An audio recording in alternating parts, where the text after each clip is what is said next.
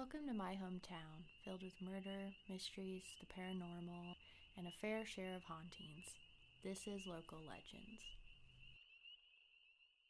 Hello, everyone, and welcome back to Local Legends with Lark Farley. I'm your host, Lark. A little bit about the podcast if you're new here. Basically, every Sunday I share with you all stories that took place in my small hometown, Brown County, in Indiana.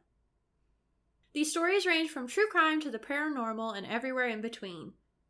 As always, all of the articles used in today's episode will be linked in the description should you want to read them for yourself. So let's get into it. Today's episode is one that's going to have a little trigger warning at the beginning. Warning the following is intended for mature audiences only. Viewer discretion is advised. There will be discussions of crime scenes, violence, and the details related to a homicide investigation. So if that is something you're not comfortable with, click off now. I have some other episodes. You haven't listened to them all yet. Uh, or you can come back and join us next Sunday where we'll be discussing a story from the 1800s. It's a fun, wonky, little weird one that has nothing to, related to this type of true crime violence. Today's episode is one about the homicide of Tracy Sissom. Now, this is a cold case and is one that I found on a website called A Study of Indiana Cold Cases, which is just like it sounds. It's an archival uh, website that lists all of the cold cases from Indiana. And the one that they had listed for Brown County is the one that we're going to talk about today. Tracy Sissom was a 33 year old. She was from Indianapolis and she went missing on September 20th, 2004. Now, she was packing up her apartment in Indianapolis and was packing all of her belongings from her apartment into a car that her parents had lent her. They let her borrow the car because she was going to be moving from her apartment in Indianapolis to her parents' home, which was also in Indianapolis. Tracy was moving due to the estrangement of her relationship with her husband. So her and her husband were not on good terms. They were not living together currently or on speaking terms. And she was moving out of her out of her apartment that she had previously shared with her husband to her parents' home. People would later describe Tracy's relationship with her husband as toxic and that they were not good for one another. There would be rumors circulating as well after the fact that Tracy was moving into her parents' home due to a recovery from a drug addiction. At 7:30 p.m. on September 20th, 2004, Tracy called her mother to let her know that she was done packing things into the car and was heading her way. Little did her mother know at the time but that would be the last time she would ever speak to or hear her daughter's voice. When Tracy never showed up that evening, her mother immediately began to worry and reported her daughter missing to the police a few hours later that same evening. Once police began the investigation, all of Tracy's neighbors, once they were interviewed by the police, claimed and had description of a suspicious vehicle that had been in the area the evening of Tracy's disappearance. The neighbors all described seeing a dark SUV, which, just as a side note, was not the vehicle Tracy was borrowing from her parents to move. On October 4th, 2004, police found the vehicle Tracy had been driving and had borrowed from her parents. The vehicle was found on North Oakland Avenue in Indianapolis. When police asked around the area that the vehicle had been located in regarding the vehicle, several witnesses claimed that a man and a woman had fled from the vehicle on foot and did not return to it.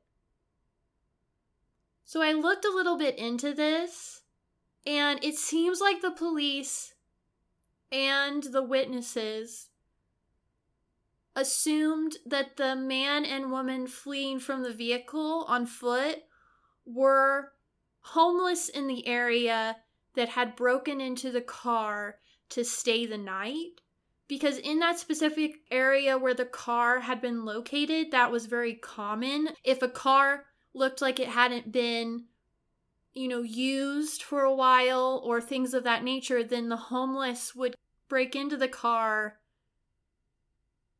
and sleep in there. Once the vehicle was examined, police found a partial box of ammunition in the vehicle. They were unable to pull any fingerprints from the ammunition box, however, as the entire vehicle, including the ammunition box, had been wiped clean of fingerprints. This cleaning was not due to the police. It is thought that whoever was the perpetrator of the murder and whoever was responsible for Tracy's disappearance was the one that swiped or cleaned the vehicle's interior. Which means that this crime had been calculated and pre planned, and that whoever was responsible knew exactly what they were doing, as well as how to avoid detection. Now, at this point, you might be asking yourself, Lark, all of this took place in Indianapolis. Like, you know, she's from Indianapolis, Tracy's from Indianapolis, her family's from Indianapolis. How does this all tie and have anything to do with Brown County? Well, on the evening of October 7th, 2004, a man from Brown County was driving in a rural area of Brown County that was near Gnawbone when he hit a deer. He made a report to the police about the accident of him hitting the deer so that they could come, you know, and collect the deer and dispose of it. But the tow truck wouldn't arrive to the scene to pick up his car until the following morning. It was also by that point too dark for the man to inspect the damage that had been done to his vehicle. So he decided that he would return early in the morning and, you know, check out his vehicle and be there when the tow truck showed up. Now, little did this driver know that the next morning would lead to more discoveries than just that of his vehicle's damage. When the driver returned to the scene the next morning, and while he was looking along the roadside, you know, picking up pieces of, of his car and just kind of like taking in the scene of where his car had been totaled by the deer, he saw something odd.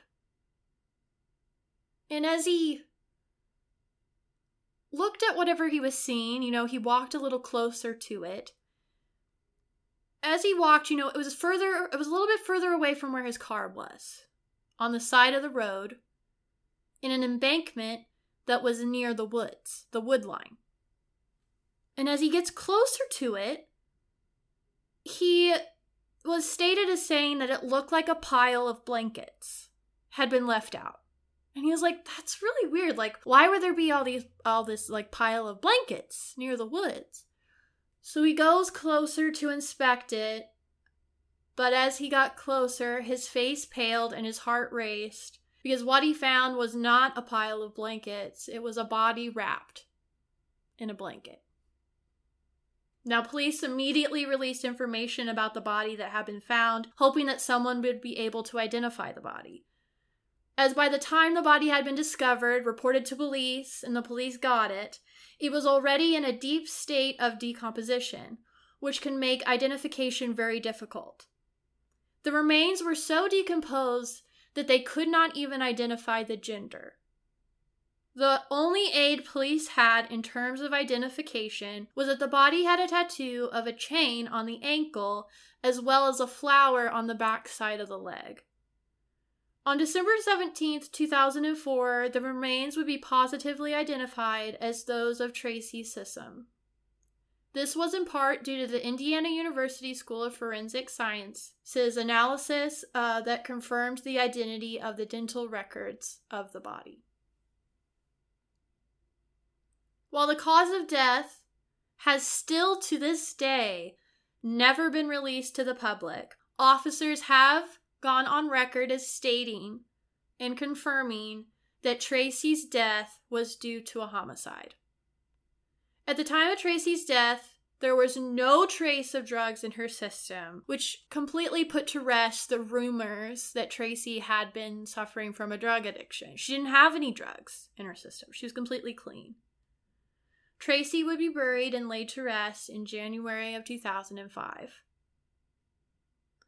Police would never be able to link Tracy to Brown County. None of Tracy's family had ever lived in Brown County or lived there currently, nor did any of her friends.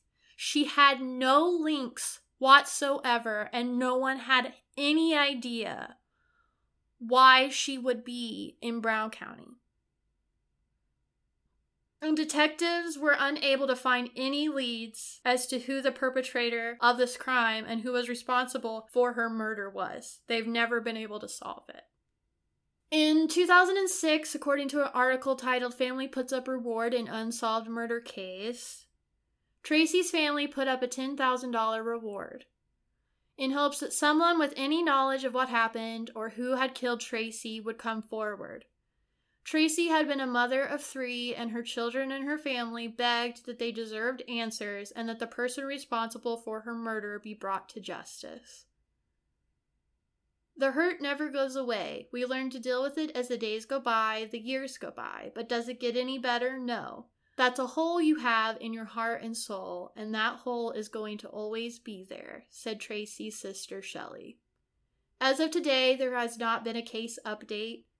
Police have been unable to have any successful leads, and Tracy's murderer is still out there on the off chance that any of my listeners have any re- information related to this case or who could have been responsible for Tracy's murder, please contact the Indiana State Police at 812 332 4411.